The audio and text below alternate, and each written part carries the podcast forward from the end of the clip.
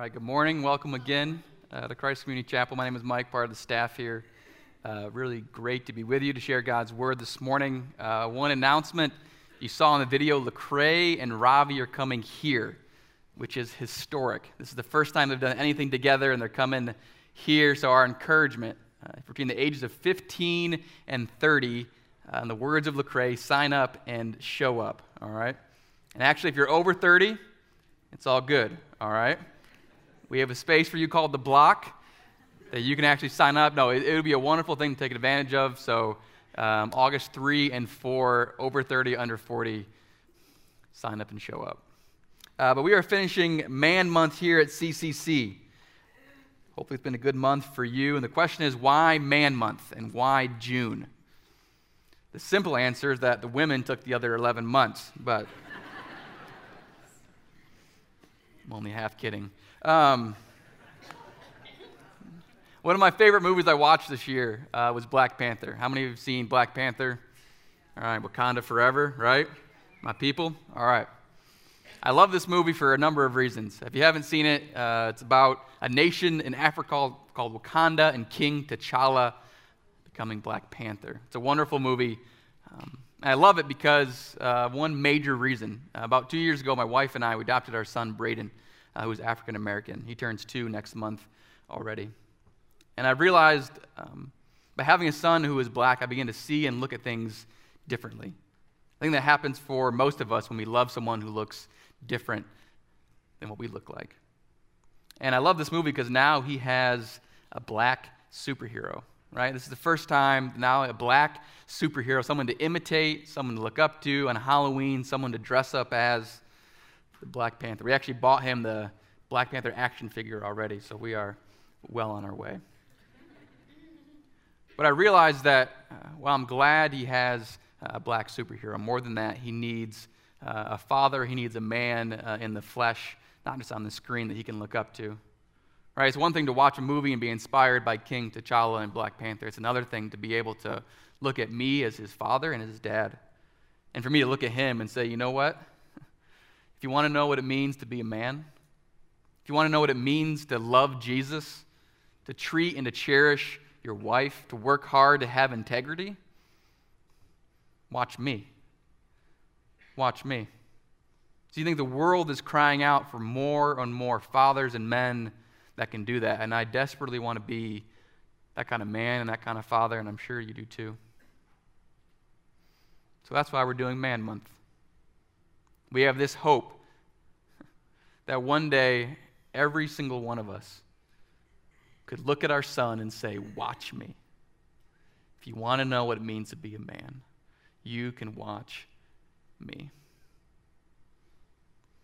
That's our hope. But the reality sometimes is different. Sometimes we look at our life as men, like, I'm not, not too sure about this area. I'm not sure, Braden, don't watch me here. Don't imitate me here. We have areas of life that we struggle with, that we are broken over, that we wish nobody would watch. And this morning in particular is one of those topics. We're going to finish off Man Month by talking about purity, what it means to be a man of purity. So if you have a Bible, uh, turn with me we're going to be in 1 Corinthians chapter 6. 1 Corinthians chapter 6. It'll be on your screen as well.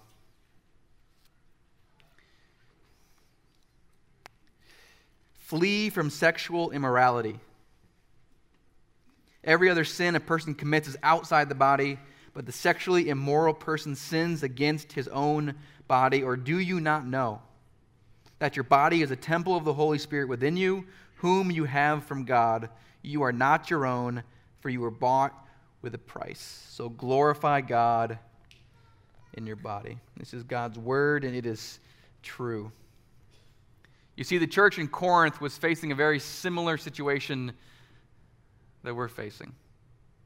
They had similar hopes to be the kind of men, kind of dads that they could say to their sons, Watch me. They had that same hope, and yet they were in the same reality that we as men find ourselves. Right? Because the culture in Corinth and the culture today, actually, it hasn't changed that much. In both cities, in both cultures, sex was king. There was an obsession, there was an accessibility to it. It seemed to flood the streets of Corinth like it floods our culture. And the question that they were asking again and again and again is how do I not get swept away?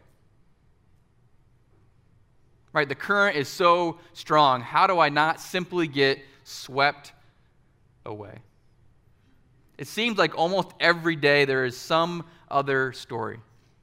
Could be a TV anchor, could be a movie producer, could be a friend, a colleague, could be another pastor. Gets swept away, and it makes it feel inevitable sometimes. It makes it feel a little bit hopeless. You may be thinking to yourselves this morning, yeah, the current the current is too strong. What else do you expect? But is that really the answer I'm going to tell my son? Is that the expectation I want to set if I have a daughter or for your daughter? That you know what? The current is too strong, so you can just expect your husband one day to fail. Paul didn't let the church in Corinth settle like that. And we can't settle like that. So, in our passage, he gives us three things the beliefs of a pure man, the actions of a pure man, and then the power of a pure man. First, the beliefs of a pure man. Uh, if you were to ask people what they don't like about Christianity, what do you think they would say? What is one of the number one barriers, obstacles to Christianity? Would it be Jesus? Would it be the Bible? I think oftentimes the most common barrier are Christians. Right? The world looks at us and says, man, they talk a big game. But they are so hypocritical. They talk a big game about homosexuality, but when it comes to their own marriage, they talk a big game about being pro life. They talk a big game about love and forgiveness, but they are just so hypocritical. See, the world looks at us and thinks that we have an action problem. We do not do what we preach, we do not live out what we believe. But I was thinking about it this week quite a bit. And this passage, I think, gives a little bit different of an explanation. I'm not sure we have as much of an action problem as we do a belief problem. Right? I'm not sure the problem is we don't live out what we believe. I think it has more to do that we don't believe what we actually believe. And what if the reality is true that we actually live out our beliefs perfectly? And the reason I think that, because I look at my life and I look at your life, and every day, tens or even hundreds of times, we're making decisions based on beliefs that are fully in line with each other. Right? From morning until night, what we eat, what we wear, what you're driving, where you work, is motivated by some sort of belief. Right? You are here this morning, you chose East Hall over Sanctuary, you chose even this church in general, because you thought, at least for 60 minutes, I believe it's worth that. I see myself and I see your life, and our actions and beliefs maybe are more aligned than we realize. And so, what if the problem isn't an action problem? What if it's a belief problem? You see, that's what Paul is getting at in this passage. He's looking at the men of Corinth, and he doesn't list 10 things to do and to change.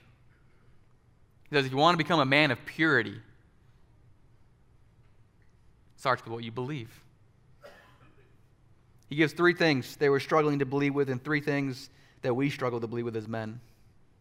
The first, that we believe, we struggle to believe that our bodies belong to God. We struggle to believe that our bodies are indwelled by God. We struggle to believe that our bodies are for God. First, we struggle to believe that our bodies and our life and our sexuality belong to God. Look at the, the end of verse 19 with me and the beginning of verse 20. He says, You are not your own, for you were bought with a price. You are not your own, you were bought with a price. As men, we have a hard time believing that because we have a different narrative about ourselves than that.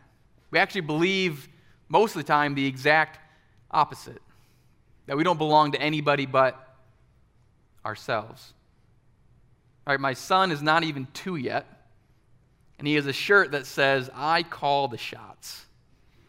I call the shots. He can't even say it yet, but he's wearing the shirt, I call the shots. And as men, that's, that is our mantra.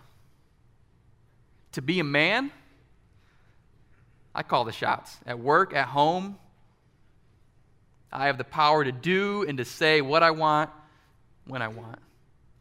I have the power to use my body how I want, when I want, where I want. I call the shots with who I date, how I date them, and what we do. I call the shots. And you begin to wonder why we have purity and sexual immorality issues. But Paul speaks to the men of Corinth, and he says that's not true. Actually, you have been bought, you have been purchased, and you belong to God. Jesus has laid down his life, he's offered up his blood as payment so that you could belong to God. He could be your father, and you could be his son. We belong to God. And that has enormous implications in how we think of our body and our sexuality. Because now God decides. God is the one who is in charge. God calls the shots right? It's true in our life as well. Until Braden is 18, I will call the shots, or his wife will. We'll see. For your kids, you call the shots. Kids, your parents, hate to break it to you, they call the shots. We need to believe that if we're going to become men of purity, that we don't belong to ourselves, that we belong to God. And that's a hard thing to believe right? That's just a hard thing. We as men, we, we love to call the shots, we love to have the power. We don't want to listen to anybody else but ourselves. because We don't want to trust anybody else but ourselves. There's nobody a man trusts more than himself. That's probably why you drove here to church, why you drive home. And a man of purity, he knows this. He knows that his body has been bought by Jesus and that he belongs to God and not himself. And the question is what's going to make you trust God that way? What's going to allow you to put down your power and actually believe and trust God? Well, trust and value are always connected. Trust and value are always connected right? If you believe someone loves, cares, and values you, then you will trust them. If you believe someone doesn't like you, hates you, despises you, disregards you, you're going to be less likely to trust them. So, if we're going to trust God, we have to think about how much God values, loves, and cares for you. How much does He? How much does God actually care and love you? If someone to ask my wife and I to pay again to adopt Braden, what do you think we would pay? So that Braden could belong to us. Name your price. Name your price. We would give absolutely everything. And in a much greater way, God gives absolutely everything. He laid down not just money, He didn't just offer up property or time, He offered up the very life and blood of His one and only Son, Jesus. And we can trust God because there's no one that loves us more. And a man of purity gets that. And he believes that.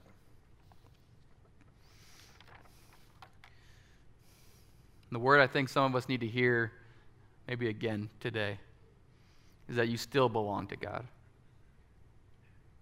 You still belong to God. Doesn't matter what you've done, doesn't matter what you're doing, doesn't matter what you will do. The price has been paid. God holds a receipt in his hands through the death and resurrection of Jesus, and he says, You are mine. You belong to me. There are no returns, there are no exchanges.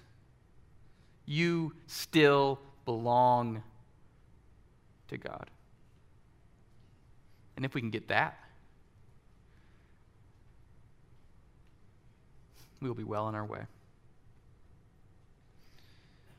That's the first belief. We belong to God.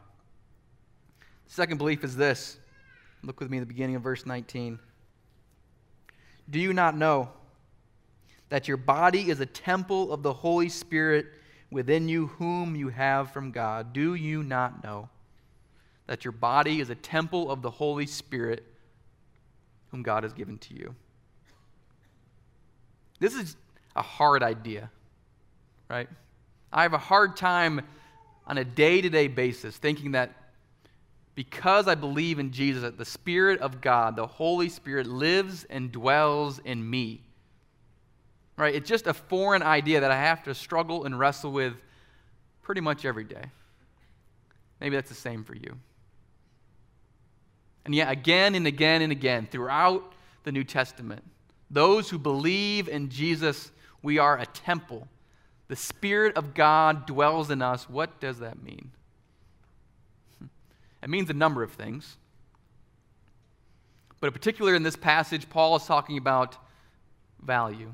He's talking about the sacredness of which we look to our bodies, that it's more than just skin and bones, or more than just meat but there's something sacred to our bodies. And the more we see the value,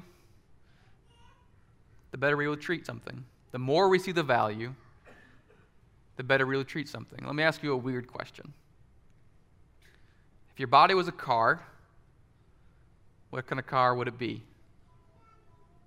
If your body was a car, what kind of car would it be? Would you be like a 1992 beater Corolla, 250,000 miles on it? Pretty on the outside, but a lot of miles inside. Would you be like a mid-sized SUV, like 2010 Honda CRV? Or would you be more like a 2018 Rolls Royce? Maybe you should ask your wife what kind of car your body is. A few years ago, there was one time there was one time I found myself in the back seat of a Rolls Royce, which is probably a couple hundred thousand dollar car. And I remember being so, so careful the entire time. Opening the door to get into it, I stepped in so carefully. I sat down. I didn't move the entire drive. I think I barely even breathed to contaminate the leather or something. And then we got to where we were going. I got out. I opened the doors so very closely and carefully. Why? The things that we value, we know how to treat well. The things that we value, we do know how to treat really well. And I think the belief that has been ingrained in us as men is that our bodies aren't worth that much. Our bodies aren't that sacred, they can be tossed around like a meat market. And that is a dangerous thought to have when you think about purity. If you think your body's just dirty and grungy, If you think your body is more like a Cuyahoga River than a Caribbean Ocean, how are you going to treat your body? What are you going to do to your body? If you're a 1992 Corolla, what are you going to do to that compared to what I would do in a Rolls Royce? You see, our sexual issues are always, always connected to our belief issues. And Paul says the men in Corinth, Do you not know that your body is a temple? It is sacred, for the Spirit of God lives and dwells in you. To the degree that we know and believe that, that will change our sexual life, that'll change our purity. If I can take it one step further, to the degree that we see women's bodies that way, but to the degree that it changes our sexual life and our purity. Our sexual impurity issues always come down to belief issues, always. And a man of purity knows and believes my body and hers is sacred because they have the Spirit of God in them. Leading to a third and final belief. People in Corinth were struggling to believe that their bodies are for God, that their bodies are for God. Look with me at the end of verse 20, very last part of our passage today. It says this So glorify God in your body. So glorify God in your body. Again, this is sort of an abstract idea. It sounds really good, right? I'm going to glorify God in my body, but what does that mean? And I've been wrestling with this really all week, trying to figure out how to explain this and unpack this today. And what I finally realized is I might not know exactly what it means, but I know what it doesn't mean. I may not know exactly what it means to glorify God, but I am 100% confident what it means to not glorify God in your bodies. Ashley Madison uh, is an online site where married people can find someone to have an affair with. It exists. If you're married, and you want to have an affair, you go to Ashley Madison, you create a profile. And across 45 countries, there are 50 million people that are on Ashley Madison. And their tagline is this Life is short, have an affair. It's kind of funny, but it's not. Life is short, have an affair. That's a pretty powerful belief. Because it's saying gratify yourself now as much as you can while you can. Sexual issues always come from belief issues. And our culture has this belief as men that joy and fulfillment comes through sex. That we are to gratify ourselves again and again and again. Life is short, hook up now. Life is short, watch one more video. Life is short, cheat on your wife. And you wonder why we have purity issues. If you live your life and you treat your body for maximum personal benefit and pleasure, what does that do to the women in your life? So maybe we don't need to change what we do first. Maybe it's not an, an action problem as much as it is a belief problem. And a man of purity knows and believes that Jesus has purchased him, that he belongs to God. He is empowered by the Spirit to not gratify himself, but to live to the glory of God. So how do we get not how do we not get caught up in the current and carried away? How do we not become the next man down? Well, a man of purity is a believing man. He believes my body belongs to God, my body is indwelled by God, and my body is not for my pleasure. Those are the beliefs. Now look at the action of the pure man, the action. Verse 18, the very first thing that he says. He says, Flee from sexual immorality. Flee from sexual immorality. There's one primary action Paul sees for a pure man. One. That is to flee. Run away, escape, go, flee, and do it now. He was firm, he was direct. So let me be firm and direct today. Flee sexual morality. Run away, escape, and do it now.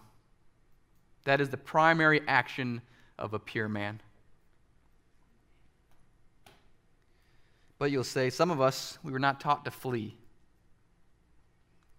Fleeing does not sound very manly, right? I was taught to be a man means you stay there and you fight. You don't flee. So let's play a little game, all right? Developed a fun game for you today. It's called Should I Stay or Should I Go? It's also a song, I believe. All right, I'm with my son Braden at Chick fil A.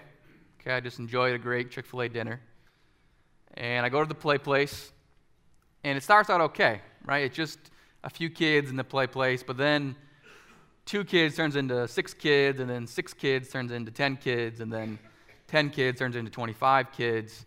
And all of a sudden, Chick fil A, there's 25 toddlers hopped up on nuggets, sauce, and Coke. Dads, do you stay or do you go? We're out of there. You come home from work, you forget it's a surprise party for your teenage daughter. She has invited 15 of her closest friends and their moms over for the night. Do you stay or do you go? Don't lie. You're out of that place so quickly. Bunch of liars today. We know how to flee, men. For two reasons, we will flee.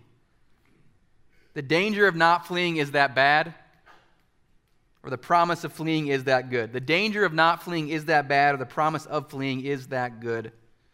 It's been that way for centuries. All right, if you go back to the California gold rush, all the way back in the 19th century, thousands and thousands of men fled to the West Coast for two reasons. The danger of staying was that bad. The financial situation of their family was broken, and the danger was real. But also, the promise was that good.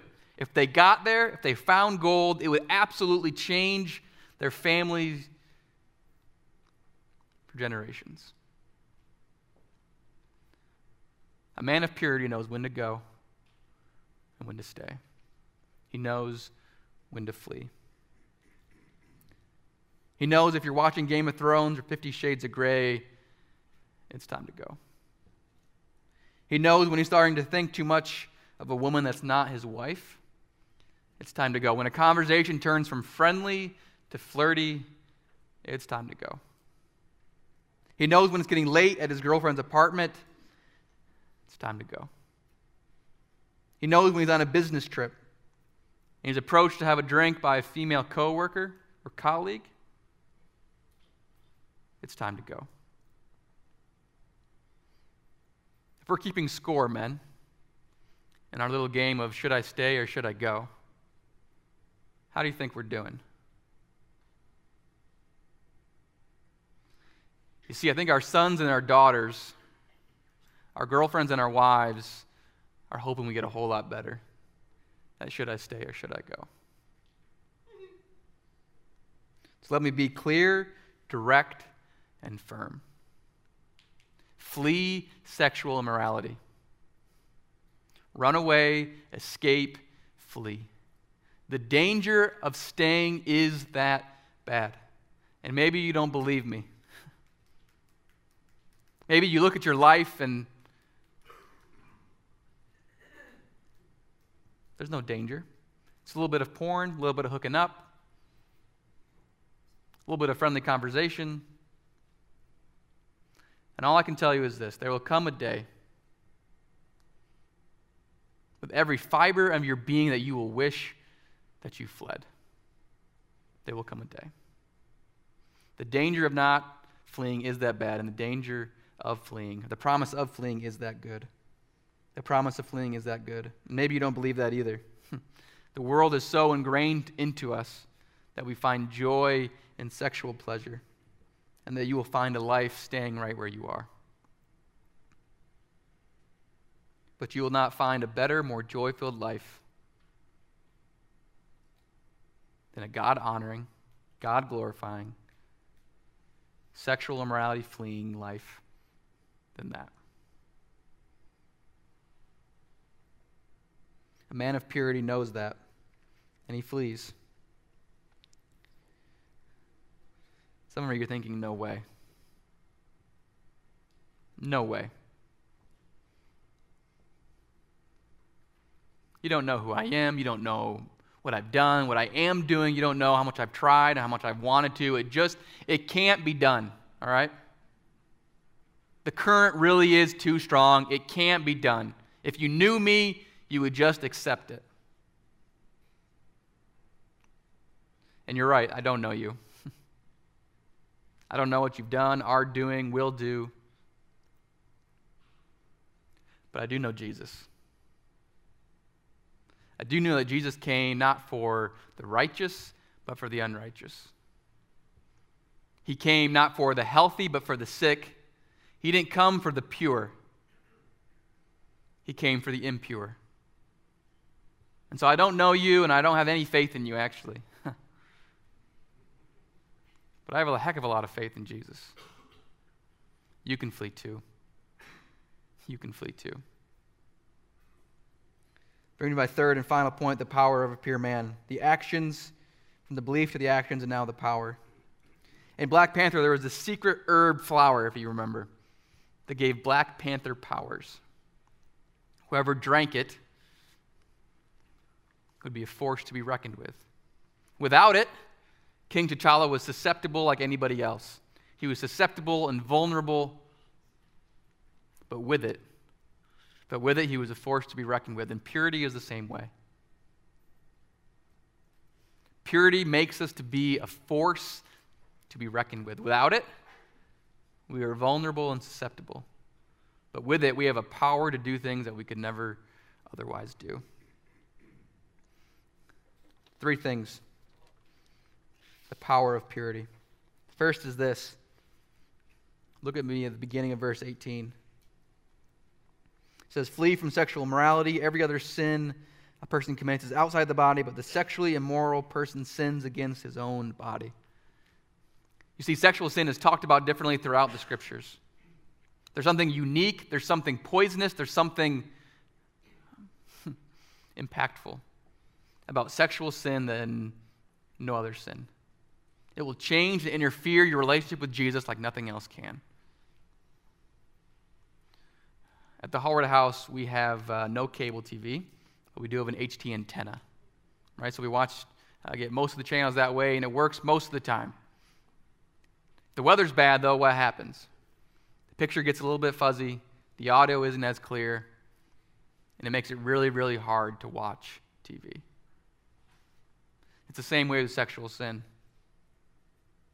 When you are caught up in it, it is really, really hard to enjoy Jesus. And I feel like a lot of us men, we are watching fuzzy and distorted TV for way too long. We have no idea of what it means to actually find true, lasting joy in Jesus. And if we flee, I promise you, you will find it. In Matthew, it says, The pure in heart will see God, and I think that's what it means. A man that is pure with a pure heart will find more joy in Jesus. Second, the power of purity to attract more people to Jesus, especially if you are single, if you are dating. Purity becomes a magnet that will attract your friends, your coworkers, your family members to Jesus. Because you will be able to have a joy that is apart from sex, and that will totally confuse everybody else. Our world is not used to seeing joyful people. Our world is not used to seeing joyful men. And our world is certainly not used to seeing joyful virgin men.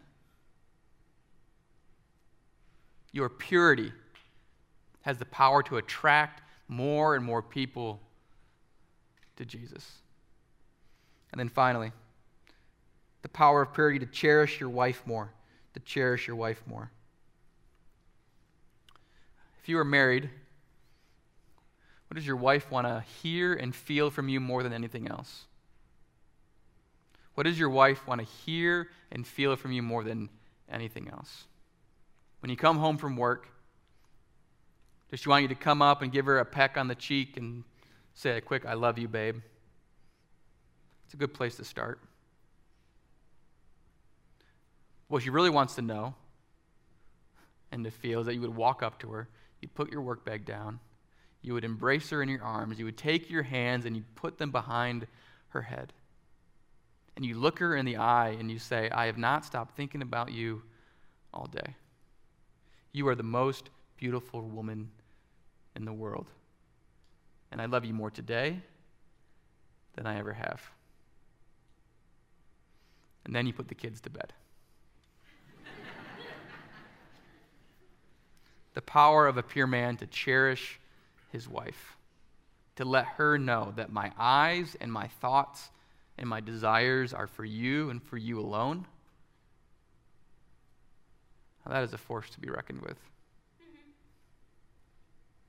A pure man is that force the power to enjoy Jesus more, to attract more people to Jesus, and to truly cherish your wife. As we close, it seems like every other day there's another man down. And you might be thinking this morning the current is just too strong. It's only a matter of time. But I think the women in this room are waiting, and I think our children are watching for us to finally become men of purity, to finally believe what we believe that Jesus has bought us with his blood, that we belong to God. We are empowered with his spirit, we are sacred, and we are to honor and glorify him and not to gratify ourselves. If we can get a hold of that, if we can believe what we actually say we believe, we will be a force and we can look our sons and the daughters in the eyes and say, You want to know what it means to be a man? Watch me. Watch me. We will be transformed, and so will they. Let's pray. Father, you know, you know this issue has been going on for a very, very long time. From the first century spanning 2,000 years to today, you know that we as men, we struggle and we need you. God, give us a new faith in who you are. Solidify our beliefs in Jesus, that He has actually purchased us and He values us enough to give His own life so that we belong to God. God, I pray that we would be men who flee God, that we would just run like the Dickens away from sexual morality. God, would you bring healing where there needs to be healing? God, would you bring fleeing where there needs to be fleeing? And would you transform the men in this room uh, to be men of purity, I pray. Amen.